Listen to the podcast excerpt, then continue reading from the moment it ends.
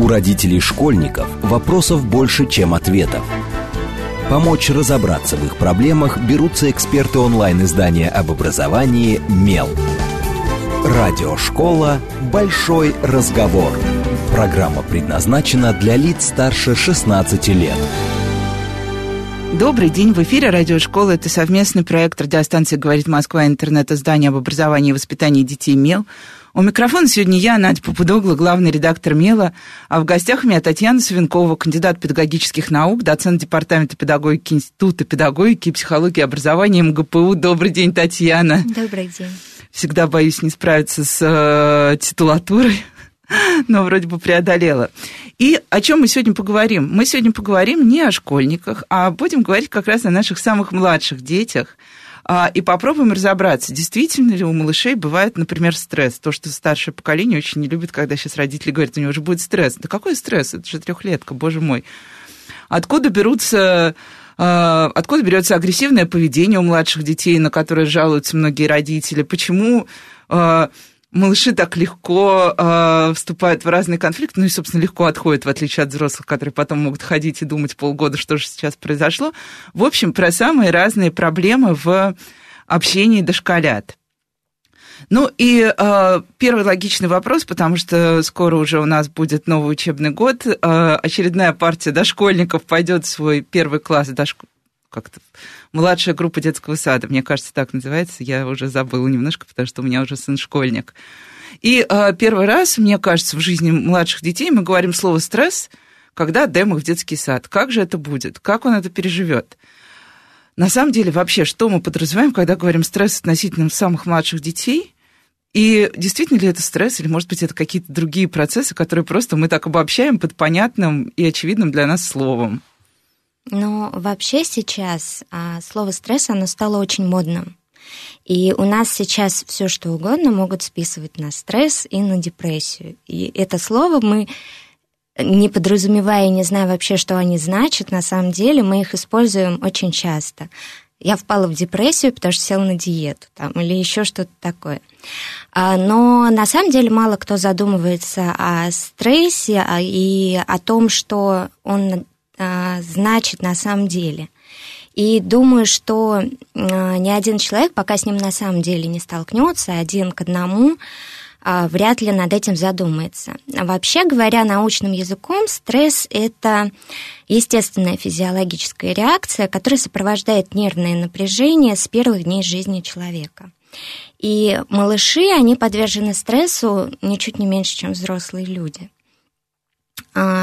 Ну и если говорить про детский сад, то с, при, э, с приходом э, ребенка вообще в детский сад или в другое какое-то дошкольное учреждение на те же самые развивашки, начинается новый этап в жизни ребенка и, и ребенка, и его родителей.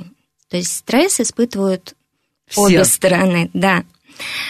А слово стресс, оно вообще используется для описания а, состояния человека в экстремальных условиях и на физиологическом, и на психологическом, а, и на поведенческом уровнях. И чаще всего в повседневной жизни стресс испытываем мы и дети тоже физиологический или психологический. И психологический стресс можно также разделить на информационный стресс и на эмоциональный. Как раз а, чаще всего а, при приходе в детский сад дети испытывают именно вот этот эмоциональный стресс. А что тогда информационный? А, сейчас поясню. Ага. А, стресс информационный, он а, возникает в ситуациях а, информационных перегрузок. То есть, а, когда ребенок не справляется с задачей или не успевает а, принять какие-то верные решения, которые требуются от него, или а, от него требуют какой-то высокой ответственности. А, а стресс эмоциональный, он появляется а, как раз в условиях а, угрозы, какой-то опасности или обиды, ну, то есть а, каких-то таких вещей, которые касаются эмоций. Вообще стресс представляет собой неспецифический э, ответ организма на любые предъявленные ему требования, которые не, не соответствует тому, что он уже привык делать. То есть, по сути, все, что отличается от рутины, так или иначе провоцирует да, э, реакцию. А, ну и так как это требование не, не специфично, то есть а, тогда у нас как раз происходит вот эта адаптация а, к возникшей ситуации. И а, Другими словами, не специфические требования к приспособлению организма, и, а, которые имеют за собой цель восстановить нормальное состояние. Ага, то есть все это идет к тому, чтобы мы все-таки восстановились и стали снова. Чтобы это стало нормой. Да. Ну, то есть, как иммунный ответ организма, да. как нас утешают. Почему ребенок в саду много болеет? Зато потом он не будет болеть в школе, уже будет иммунный Этому ответ. есть и, на самом деле, и научное подтверждение. Да, безусловно. Но э, так или иначе, все равно э, вот э, я, во-первых, да, соглашусь про родителей, потому что я тут все-таки вспомнила раннее детство ребенка, и когда я его отдавала в детский сад, он, конечно, плакал, ну, вел себя, мне кажется, как нормальный ребенок, но мне казалось, что это ненормально, поэтому, мне кажется, я в машине больше нервничала, пила какие-то таблетки, думала, как же он там все. Но как бы сейчас есть мы вообще сейчас много говорим об осознанных родителях, и здесь тоже в эфире мы об этом много говорили с социологами и другими специалистами о высоком уровне тревоги этих осознанных родителей – и есть прямо такое большое движение родителей, которые э, характеризуют поход в детский сад прям вот как, ну, я имею в виду адаптацию к детскому саду, вообще вот эту сепарацию в три года, ну и не дай бог в два, если мы говорим про ясли, как э, супер травмирующий опыт, который потом остается с ребенком очень долго, который нужно отдельно прорабатывать. Вот э, Понятно, да, мне кажется, правда, все дети плачут, когда их первый, день, первый раз приводят в детский сад, и можно понять, когда ты вдруг без мамы оказался с массой других детей, с незнакомыми людьми, тут, мне кажется, и взрослые бы тоже, взрослые просто не плачут, они думают, как же, как же так, сейчас надо друзей искать, понимать, кто здесь главный. Но как понять, что что-то идет не так? Вот нам говорили, например, в детском саду, у нас были достаточно заботливые воспитатели, и говорят, не волнуйтесь, сейчас вот тут немножечко поплачет, тут еще поплачет, через две недели будет плакать меньше. То есть мне дали просто тайминг просчитанный, как все пройдет, и на самом деле все так и случилось. А если вдруг так не случилось? То есть можно ли говорить о том, что там что-то вот есть уже такое травмирующее действительно малыша? Ну, а, на самом деле есть признаки стресса. То есть мы можем понять, а, насколько комфортно ребенку. И про, про адаптацию все специалисты говорят, что адаптация длится примерно три месяца. Но а, всегда стоит делать какой-то упор на конкретного ребенка. То есть у одного ребенка э, адаптация может быть вообще незаметной. То есть он пришел и прямо сразу с первого пока дня. Мамочка да, пошел. пока мама я как ушел. Здорово. А мама ходит вокруг садика и заглядывает а в окна, переживает, да. А есть дети, вот, например, как мой старший сын, который проплакал все четыре года, которые мы ходили в детский сад. Но тогда я была очень далека от э, вообще всех этих э, историй, всех ситуаций. Я тоже с ним очень сильно сильно переживала. И здесь все-таки вот э, к этой истории нужно подойти индивидуально. У ребенка, э, ну вот опять же, э,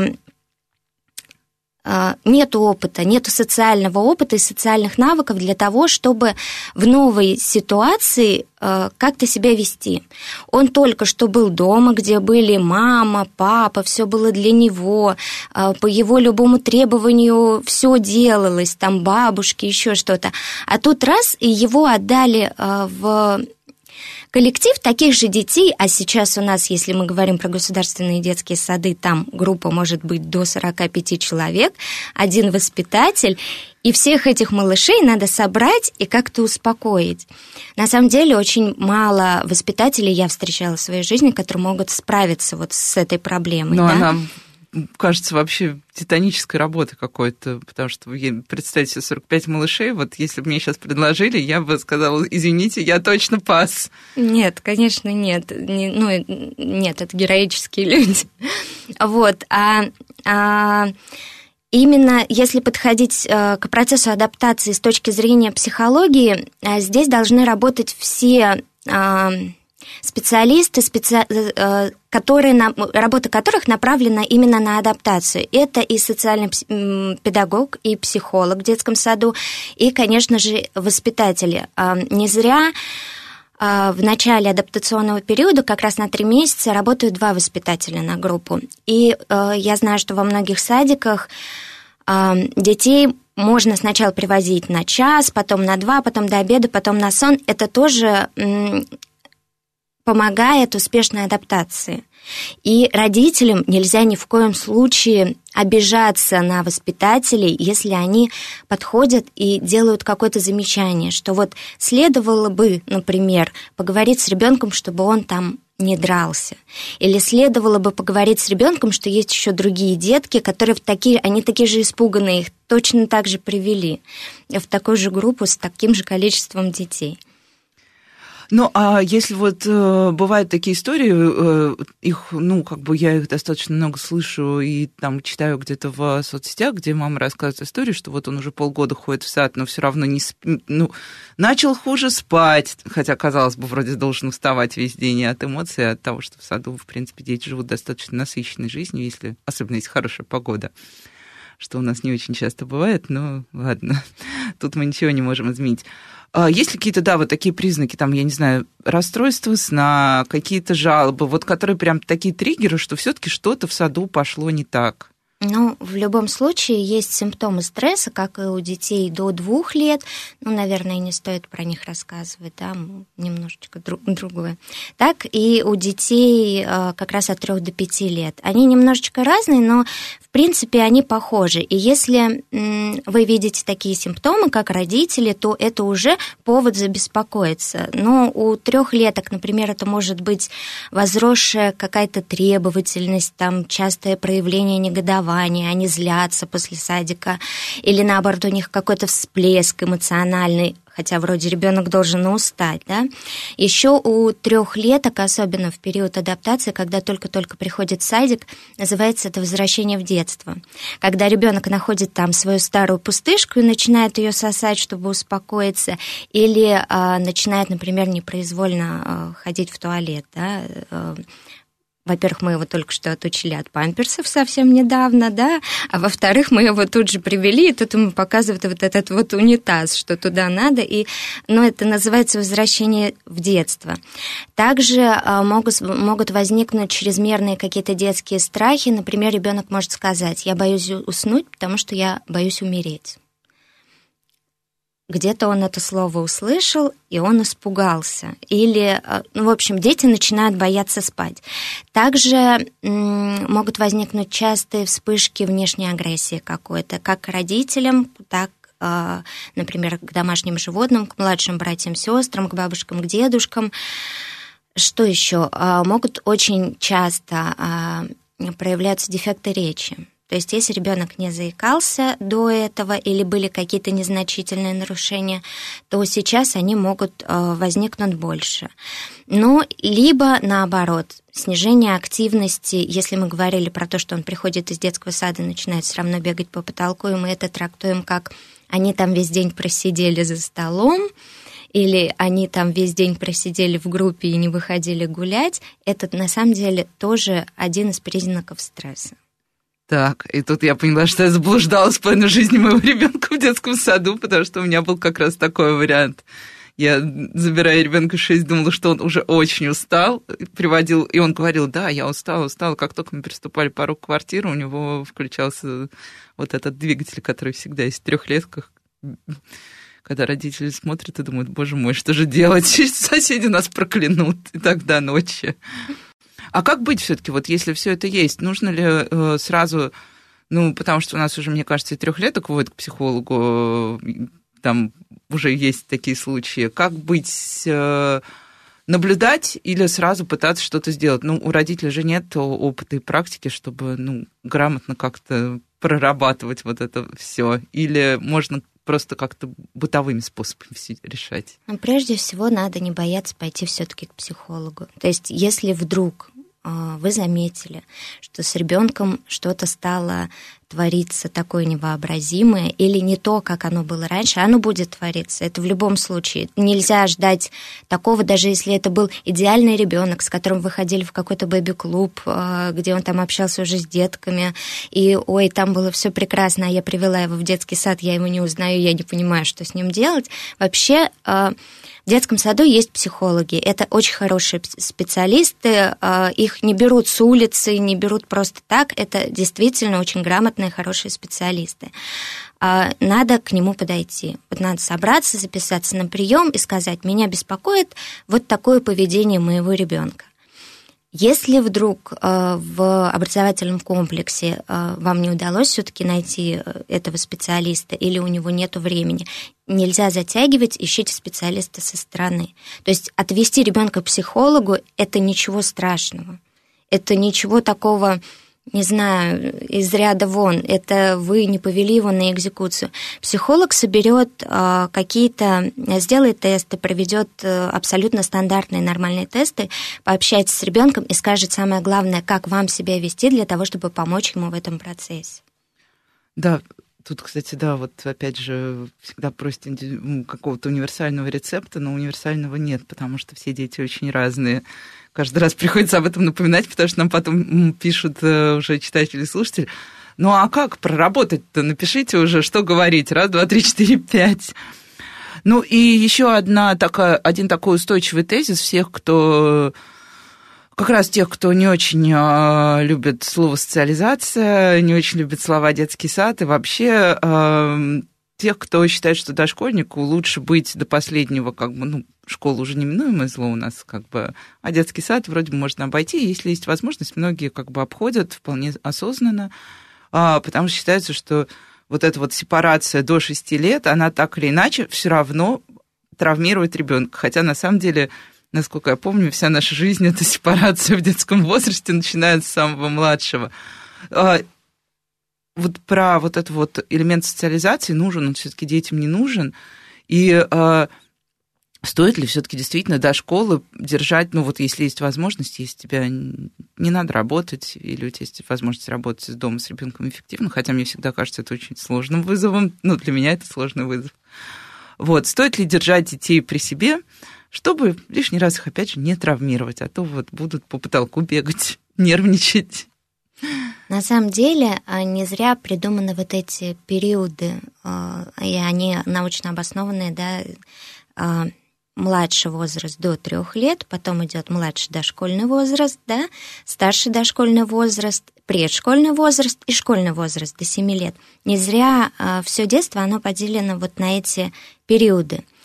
И э, считается абсолютно нормальным, если с трех лет ребенок э, социализируется. То есть это уже возраст готовности, по да, большому это счету. как раз возраст готовности. И ясли, они, ну, спорный достаточно момент, потому что ребенок еще не может себя как-то физически обслуживать, да, ему тяжело. А вот с трех лет это уже человек, который готов э, к социализации, который готов общаться с другими людьми. И чем больше он будет общаться в детском саду, тем легче ему будет потом общаться в школе, общаться в институте. То есть а, он в этом возрасте уже учится устанавливать социально значимые связи для того, чтобы во взрослой жизни потом их использовать. А, и тут получается, что все-таки правы те, кто говорит, что в школе проще детям из детского сада Конечно. То есть именно потому, что есть уже какой-то накопленный вот этот вот опыт э, общения и всего остального. Ну, а разве вот э, противники э, такой теории говорят всегда, ну, мы же социализируемся, мы ходим на детскую площадку там, мы ходим, не знаю, условно, на плавание, он видит, то есть не то, что мы сидим дома, нет, мы социальные люди. Вот есть какая-то разница между этими формами там, ну, вот у меня всегда было внутреннее возражение, потому что мне казалось, что ну, может быть, у меня какая-то иллюзия своего счастливого детсадовского детства, в отличие от многих, потому что я вспоминаю детсад до сих пор с каким-то с любовью. У меня там было много друзей, у меня были любимые воспитатели, и у нас был, ну, мягкий детский сад, там, несмотря на советские времена, все было очень мирно и дружно. То есть вот я думала, что в детском саду дети как раз учатся какие-то выстраивать вот эти длинные связи, и, и, дел, и рассматривать внутри себя какие-то длинные ситуации. Потому что на площадке опыт совершенно, ну, ты пришел, сегодня пришли, завтра не пришли, дождь пошел, не пошел. Ну, а всякие а, детские клубы, там тоже обычно как-то... Вот мы ходили в детский клуб, ну, у нас там не было особо друзей, потому что тоже ребята приходят, не приходят, и все это достаточно сиюминутно. То есть именно в этом разница или есть еще в чем-то какое-то отличие вот этого вот психологического э, психологии социализации в садике? Ну, на самом деле, я бы рассматривала бэби-клубы как на такой ранний этап социализации до сада, когда дети приходят на небольшое количество времени, да, они общаются, но они, скорее всего, между собой не общаются в этот момент. Они заняты занятиями, да, теми, теми, тем, что им предложил педагог. Развитие мелкой моторики. Да, то есть у них есть определенная э, деятельность в данный момент, и вряд ли она совместная. Скорее всего, это мама с ребенком или педагог с ребенком. Навряд ли это совместная деятельность детей. А вот э, про детский сад это как раз целиком совместная деятельность. Начиная от прихода в детский сад и переодевания в раздевалке, когда они между собой общаются, привет-привет, да, и заканчивая уходом. Все режимные моменты, э, уснуть рядом с другим ребенком, да, на соседней кроватке. Это вызов, кстати, да, для всех, мне кажется. Ну, это вот достаточно такие бытовые сложные вещи, которые потом, ну, на мой взгляд, опять же, мое мнение может быть очень такое субъективное, а, они пригодятся. То есть ребенок подстраивается в каких-то своих привычных вещах а, и учится вести себя в этих привычных вещах в незнакомой ему ситуации. Ну, а может ли быть так, что ребенок все-таки не подстроится? Или это супер редкое исключение, которое мы вообще, ну, я не знаю такие случаи, вернее, как я знаю их тоже условно теоретически, когда люди говорят, ну, мы не смогли, мы не пошли, мы пробовали пять раз ходить в детсад и не подстроились. А, или все-таки большая часть детей благополучно в эту жизнь вливается после вот этого адаптационного периода своего? Ну, на самом деле 80% детей прекрасно проходят адаптационный период. У кого-то, я опять же повторюсь, он дольше, у кого-то он меньше. А, и, скорее всего, когда родители говорят «мы», они имеют в виду «мы».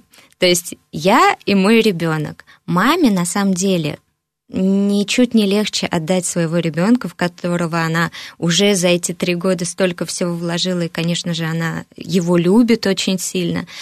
А, очень тяжело оторваться самой от него. А что же там будут с ним делать, с этим ребенком? И когда ребенок Э, приходит из садика и начинает жаловаться, конечно же, мама переживает очень сильно. И поэтому возникает вот это «мы». Не у него не получилось, да, а у нас не получилось. Я не смогла его отдать в незнакомую ситуацию. Тут, скорее всего, опять же, только специалисты помогут. То есть тут нужно разговаривать, во-первых, с воспитателем. Очень важно иметь а, к воспитателю доверие. Если ты не доверяешь человеку, если ты плохого от него мне, о нем мнения, лучше забрать ребенка, перевести в другую группу, в другой сад, куда угодно. Но если тебе не нравится воспитатель, ты будешь придираться к этому человеку по-любому вообще по малейшей. Э, там, не знаю, у него был не подтянут носочек, когда я его забирала. И потерял варежку, прогулял с холодными руками, и все кончено в нашей жизни. Ну и еще, естественно, надо иметь адекватное какое-то а, отношение, да, и к специалистам детского сада, и к своему ребенку. Если а, у твоего ребенка возник конфликт в детском саду, в каком-то своем, а, ну вот в своей группе детей, очень важно видеть в нем не что-то такое эталонное, а иметь э, в своей голове то, что твой ребенок тоже может совершить ошибку и быть иници... инициатором того же самого конфликта или какой-то еще другой ситуации. Ну и на самом деле вот сейчас мы уже прям переходим к теме конфликтов, и это, мне кажется, любимая тема всех родителей. Но прежде чем мы продолжим разговор, сейчас будут короткие новости, но вы не отключайтесь, с вами Радиошкола. У родителей школьников вопросов больше, чем ответов. Помочь разобраться в их проблемах берутся эксперты онлайн-издания об образовании «Мел». Радиошкола «Большой разговор». Добрый день, в эфире снова радиошкола. Это совместный проект радиостанции «Говорит Москва», интернет-издание об образовании и воспитании детей «Мел». У микрофона, как обычно, я, Надя Попудогла, главный редактор «Мела», а в гостях у меня Татьяна Свинкова, кандидат педагоги- педагогических наук, доцент Департамента педагогики Института педагогики и психологии образования МГПУ. Добрый день еще раз, Татьяна. Добрый день. И обсуждаем мы тему, которая волнует всех родителей дошкольников – Обсуждаем мы детские сады, но даже не только детские сады, мы обсуждаем вообще, почему дошкольники нервничают. Могут ли, может ли у дошкольника быть настоящий стресс? Или стресс – это только взрослая такая привилегия? Мы уже выяснили, что стресс на самом деле присущ нашей жизни с э, первых дней, так что здесь более-менее все понятно. И остановились мы перед уходом на новости на том, а, что же делать родителям, которые все-таки отдали, например, ребенка в детский сад, и вот происходит первый конфликт, когда кто-то кого-то бьет лопаткой. На самом деле нет. Первый конфликт происходит в песочнице, но там, опять же, нет долгосрочных связей, и можно быстро уйти. Я думаю, любая мама знает э, тактики отходов. Вот. А, но дальше начинается, да, а, а, у нас в Миле есть рубрика «Вопрос-ответ», и туда приходит масса вопросов, как раз касающиеся разных форм агрессии у дошкольников. Например, недавно у нас был вопрос. Мой четырехлетний мальчик меня все время кусает. Что это может быть? А, или там он суперспокойный мальчик, но в детсаду всех бьет. Вот что это такое? Вот вообще а, можно ли трактовать это как сознательную агрессию? Или это проявление каких-то как раз сложных для ребенка ситуаций, когда он выходит из них именно таким образом? И что такое, да, вообще агрессия, если мы говорим, опять же, относительно младших детей, они же, ну, мне кажется, когда мы смотрим на каждого отдельного малыша, он всегда классный, самый добрый, самый милый. А потом только они собираются вместе, начинается вот эта лопата, и толкнул, ударил, столкнул. Но у маленьких детей агрессивность, она соседствует с самоутверждением. И агрессивным поведением, истериками какими-то, а, плачем ребенок часто испытывает родителей или других взрослых Э, как раз на прочность и проверяет, где та грань, через которую ему эм, переступить уже не позволят. И на самом деле это очень непростое время для семьи, я прям помню этот период. И, а, конечно же, что мы хотим сделать? Первое – это наказать ребенка за такое поведение. Но делать так, конечно же, нельзя. Здесь э, можно сказать, что в этот период мама и папа, они проходят э, экзамен на родительскую зрелость. И стойкость. И стойкость. Вот. Но а, если родители неправильно отреагируют, то и поведение ребенка, оно не изменится в этот момент. Он и дальше, то есть если я не прошла вот сейчас в данный момент вот эту ступеньку, дальше будет еще хуже. Поэтому а, родителям а, и вообще взрослым, которые столкнулись с детской агрессивностью, им стоит задуматься о причинах. Агрессивное поведение, оно часто имеет очень такие э, оправданные да, причины, которые мы, взрослые, часто не можем замечать. Ну вот, например, страх. Это, э, то есть родители не могут э, догадываться, например, э, чего в данный момент боится ребенок, или они игнорируют его страх. Здесь тоже очень важно ребенок не перестанет бояться, если мы будем просто возьмем и скажем, давай мы его выбросим. Нужно, опять же, проработать. А, запреты точно так же являются призна... Э, причиной агрессии, не признаком, причиной. А, часто у авторитарных родителей такие э, там, запреты нельзя, или мы именно сейчас должны это сделать. Именно в этот момент э, дети очень страдают, когда вот именно в этот сейчас скажу, э, когда из-за запретов, э, допустим, э, маленький ребенок, трехлетка, которая вот только-только пошла в сад, утром спортсмен. Ну вот родители вдруг решили, что в три годика ребенок хочет стать профессиональной гимнасткой. В 6 до 7 утра у ребенка одна тренировка, потом ребенок идет в детский сад, его забирают сразу же после обеда, он не успевает поспать, ведут его на другую тренировку. После этого и в итоге у ребенка получается так, что у него нет абсолютно никакого свободного времени. Я сама знаю таких детей, сама с ними сталкивалась. что мы имеем к 7-8 часам вечера, когда ребенок переутомленный, у него не было времени не то, чтобы поиграть со своими игрушками, а у него не было времени даже задуматься о том, что он хочет. Что с ним происходит что вообще? с ним вообще было. И, естественно, это в итоге это выливается в агрессивное поведение. То же самое, могу сказать, это, конечно, вообще очень большая проблема, это ссоры между родителями. Ни в коем случае нельзя ссориться при детях. Ни в коем случае. Мне кажется, это сейчас вот важно просто всем еще раз это услышать, потому что сколько мы это не повторяли, все равно это происходит раз за разом. Это, кстати, тоже огромный массив вопросов у нас э, от подростков в Меле, потому что мы получаем очень много, дети пишут, ну вот уже дети, которые в состоянии написать в медиа, там в ВК, например, сообщение, они пишут, мы, я больше не могу, я, мама и папа постоянно при мне, я не знаю уже, что мне делать, и ты представляешь этого ребенка, который, судя по всему, на самом деле видит это с детства, просто сейчас он уже пытается найти из этого какой-то выход, и через медиа это уже вообще какая-то, мне кажется, ну, немножко подростки, самая они еще более форма. чувствительные, чем дошкольники. Вот почему нельзя ссориться? Давайте проговорим еще раз. Да, как все-таки это Потому влияет? что в итоге ребенок от самых близких людей, от родителей, он ждет только враждебности и нападения.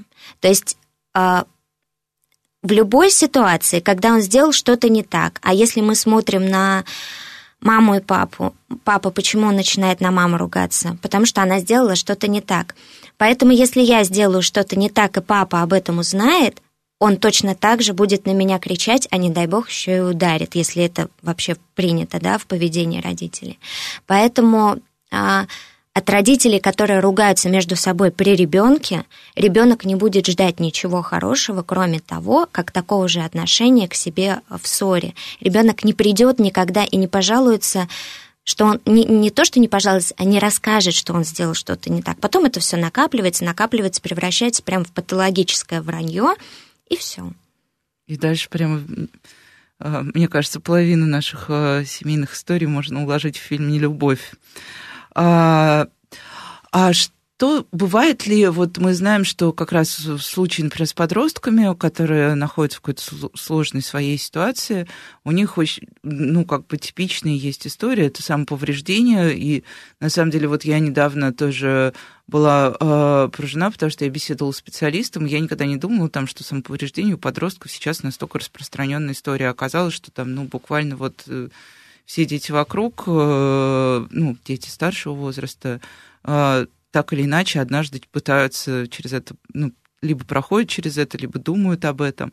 А бывают ли у младших детей какие-то такие ситуации? Потому что, например, вот э, у нас был тоже э, один такой типовой запрос. Э, писала мама маленькой девочки. Девочка, у нее длинные волосы, и она все время грызет волосы. Мы знаем, что маленькие дети часто там начинают грызть ногти, съедать все половину ногтей, а родители говорят, что ты делаешь? Я тебе сейчас там обычно чем-то там мажут таким гадким, чтобы ребенок не брал э, руки в рот. Вот это что за ситуация? Это реакция тоже на какие-то сложные ситуации, Э, это тоже какая-то аутоагрессия, не знаю, как это назвать правильно. Вот что это? Нет, скорее всего, это, ну, волосы, наверное, это не, не про аутоагрессию. Это, скорее всего, очень сильное эмоциональное напряжение у ребенка. Не, она не хочет себе в этот момент навредить, она хочет как-то успокоиться. Ей нужно какое-то действие, ну, как нам, взрослым, иногда нужно посидеть, порисовать, да, или у многих женщин есть такое, если я нервничаю, я пошла убираться. Да, да, да, да. Вот это то же самое. Я в коронавирус вымыла, мне кажется, все квартиры, которые могла вымыть, в которых была изолирована, причем раз сто подряд. Это все из-за сильного эмоционального напряжения, из-за информационного стресса. Да, в том числе. Вот, поэтому здесь, скорее всего, вот если говорить именно про эту девочку, или про те же самые ногти, да, когда дети грызут ногти, или когда дети э, ковыряют обои, расковыривают О, дырки. Да, да, да, это да, то же самое, это абсолютно то же самое, и, э, скорее всего, ребенок в этот момент пытается перейти в какое-то другое эмоциональное состояние, не в то, в котором он, а вот в каком он был, тут надо разбираться. Ну да, тут, конечно, без конкретного ребенка и конкретной ситуации очень сложно рассуждать. Ну и вернемся тоже на минутку в детский сад. Мы очень много говорим про а, травлю в школе, и я думаю, те, кто интересовался хоть раз темой, уже знают, что травля это сложный процесс, что в травле всегда есть там не только ребенок, которого травят, но есть и особым образом сформированная группа детей, которые в этом участвуют, там, со своими лидерами, со своими а, просто вот а, присоединившимися.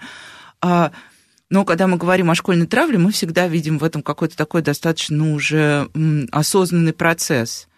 А сейчас мы часто слышим, вот моего ребенка затравили другие дети в детском саду.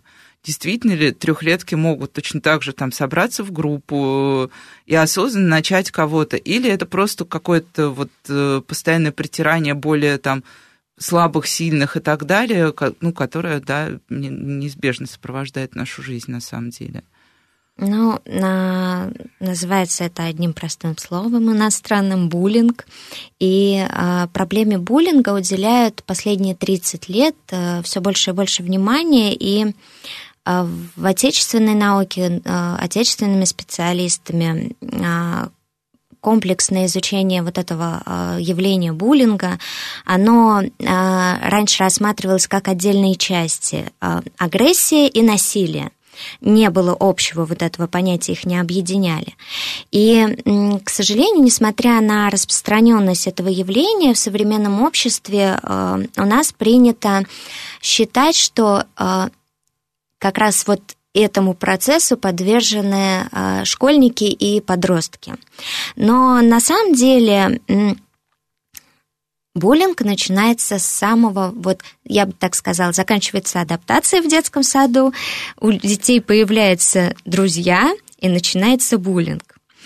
А, и большинство людей думают, что физическая агрессия и социальное какое-то насилие характерны для буллинга, а они не затрагивают вот этот младший возраст. Но на самом деле а, такое поведение у нас, оно ассоциируется, как правило, эм, как раз вот с этой агрессией.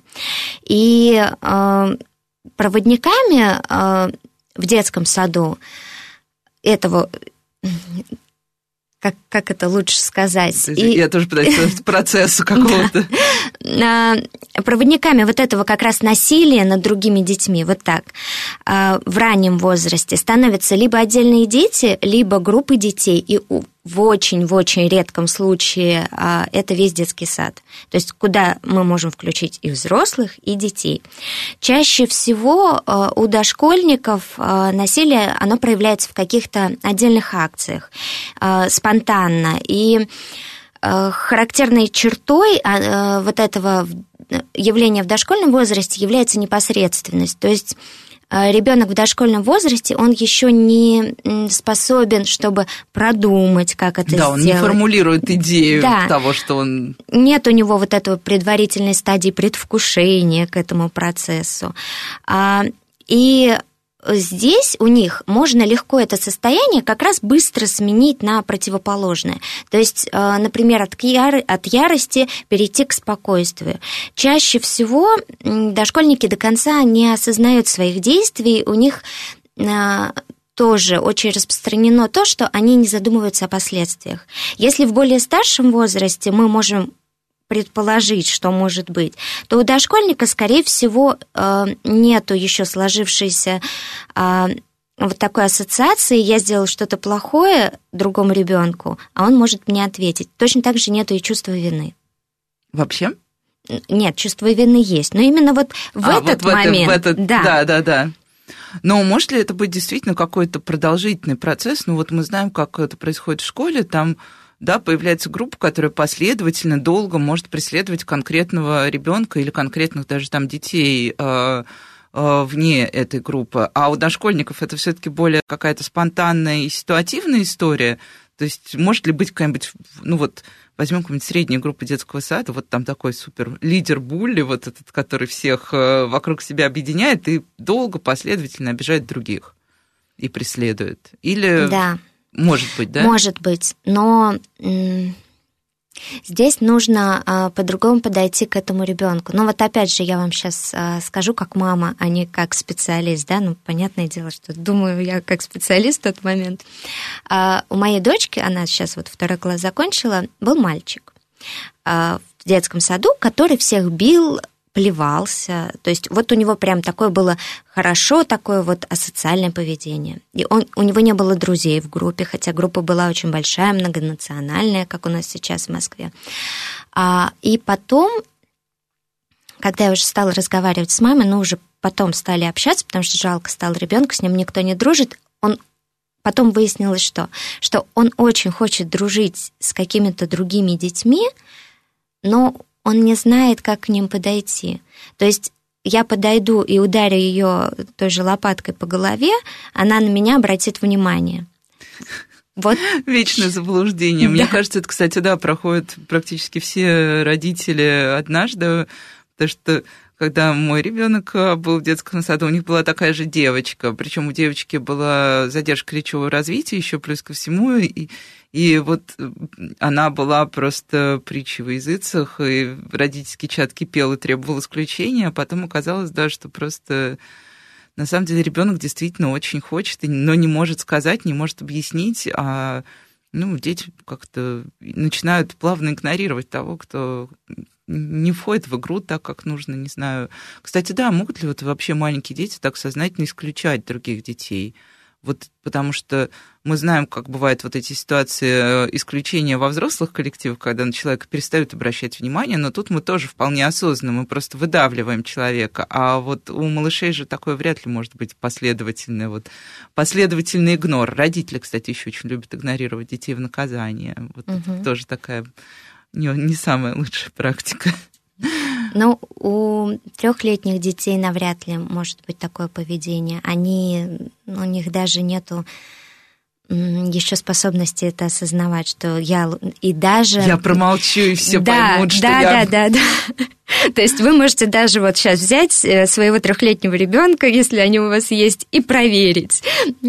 А давай мы не будем давать ему сдачи, а просто промолчим и уйдем. Ну, скорее всего, ребенок даже не поймет, что ему надо сейчас сделать в этот момент.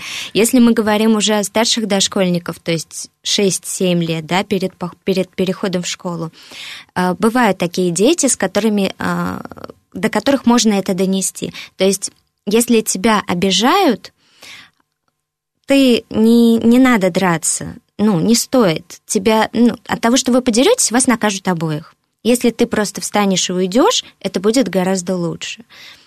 Обычно у меня э, папа любит вот такие вопросы задавать, что мой ребенок трус, что он ушел от конфликта О, да. вот таким образом. Нет, не трус. Это ребенок с хорошим развитым эмоциональным и социальным интеллектом. И тут, да, я вспоминаю недавнюю историю. Мой ребенок, ну, как я думаю, многие дети московских родителей сейчас на даче, ему 8 лет. Я думаю, любая мама, у которой ребенок на даче с бабушкой, знает вот этот момент, когда тебе мама звонит и тревожным голосом говорит, ты знаешь, у нас тут кое-что случилось, э, и я все уже думаю, все, что, все, что возможно, перебираю за секунды. Ну, в общем, выяснилось, что э, у нас двое детей, вот, и что младший ударил старшего в живот ногой, а старший кинул младшего айпадом в лицо и разбил нос. А, вот. И я начинаю разбираться и спрашиваю младшего, ну, который первый там пнул ногой в живот, я говорю, слушай, говорю, а что произошло? Говорит, ну, он кидал там типа орешки на пол, а мне не нравится, что шелуха на полу. Я говорю, ну, ты же должен был объяснить, тебе же восемь, ты же уже все знаешь. Говорит, ну, я три раза объяснил, потом у меня кончились аргументы. Вот, да. Но это нормальное поведение для ребенка, это ничего страшного. Не, я тоже, я просто сказала, что вы в следующий раз будьте да. друг с другом осторожны. Вот. Но про взрослых всегда очень сложно, и в семье сложно, когда у тебя, например, э, не один ребенок, э, и дети между собой начинают конфликтовать. А, и в детском саду сложно, потому что, я думаю, любой там, человек, который прошел через родительский чат, знает, что половина выяснения отношений это как раз, что ваш мальчик обидел нашу девочку, а ваша девочка ударила нашего мальчика. А, и, собственно, как решать конфликты между детьми, в какой момент взрослые входят, в какой момент они все-таки смотрят со стороны и ждут, что произойдет.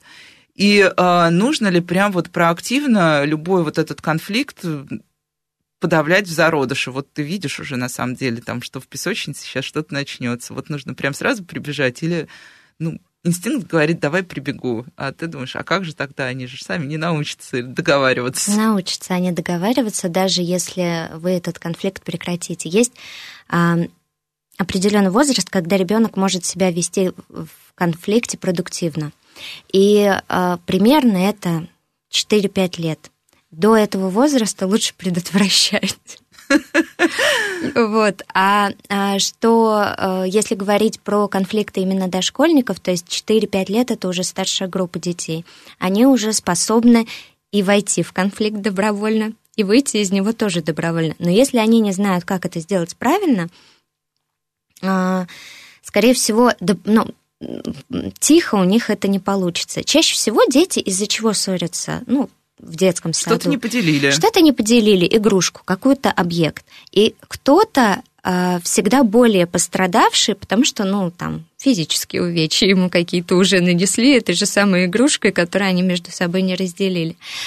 А что нужно делать? Ну, понятное дело, что в разговаривать нужно и родителям э, про конфликтное вот это поведение, и воспитателям Сейчас очень-очень много игр, направленных э, как раз на и мультиков, направленных на как раз э, конфликт, на продуктивное поведение в конфликте. А, прежде всего, нужно поймать этот момент, подойти к конфликтующим детям обязательно взять объект, из-за которого они поссорились, или а, проговорить ситуацию, из-за которой, потому что не всегда это игрушка, это может быть, он меня толкнул, мне ну, было да, больно. и даже кто где сидит на скамеечке. Да. А, попросить высказаться сначала тому, кто конфликт затеял. Ну, а, правда, вы можете не, не поймать момент, кто, кто когда. Ну кто ладно, неважно. Да. Выслушать обе стороны. Кто виноват, естественно, это будет противоположное мнение. Потом попросить их дать какую-то информацию э, касаемо вот этого конфликта. Почему тебе было неприятно в этот момент? Объясни. Потому что, не знаю, он забрал у меня игрушку, я хотел в нее поиграть. А когда вы разобрали эту ситуацию, тогда оба ребенка поняли, что на самом деле было некомфортно обоим. И тогда вы уже ищете какой-то компромисс. Хорошо, давай сейчас, допустим, а, он поиграет в эту игрушку 5 минут, потом ты через 5 минут принесешь и будете играть по очереди, если игрушка одна. Если игрушек таких несколько, то проще всего предложить им поиграть вместе похожими игрушками. То есть, по сути, просто основа эмоционального интеллекта, как, как они есть. Ну, и у нас подходит время к концу, но я задам этот вопрос. Бывают ли все-таки вот прям суперконфликтные дети? Вот есть такая тоже такой тезис, что есть дети, которые все время, на... обычно родители используют слово «нарываются», вот, все время кого-то провоцируют. Или это не какое-то свойство характера, а просто последовательная реакция ребенка на ситуации какие-то. Нет, скорее всего, ребенок так привык себя вести. То есть Чаще это, всего. это какая-то история, которая, скорее всего, идет из семьи Да. и не имеет отношения Да. уже к детскому саду. И, скорее всего, то есть здесь нужно обращаться к его родителям, да, и... Ну, я бы, да, я бы сказала так, не к родителям, а может быть даже к какому-то авторитарному взрослому, который ведет себя именно так. То есть он может быть не общаться с этим человеком, ну, там, я не знаю, дядя Вася приехал в гости раз в две недели там на ту же дачу, да, там на выходные, и он ведет себя так. А этот, этому ребенку кажется его поведение вот прям прекрасным, вот прям эталоном поведения, которым он должен быть. И вот здесь как раз ребенок может повести себя так. Это может быть и мама, может быть и папа, бабушка. Дети копируют наше поведение, и, скорее всего, это идет из семьи или от другого какого-то авторитарного взрослого. Ну и что э, можно тут сказать? Мне кажется, надо у нас, как всегда, один простой вывод, что начинаем с себя, то есть взрослые начинают со взрослых, а дальше помним о том, что да, дети, они и повторяют нас, и видят все, что происходит э, в семье, э, и в итоге то, что мы имеем, это продолжение просто нашей нормальной обычной жизни. А, спасибо большое. Я надеюсь, что стало чуть более понятнее все, что связано с детским стрессом, с детскими конфликтами. В следующий раз поговорим о чем-нибудь еще, потому что дошкольники, мне кажется, один из таких прекрасных, удивительных миров, о, котором, о которых можно говорить бесконечно. С вами была Радиошкола. До встречи на следующей неделе.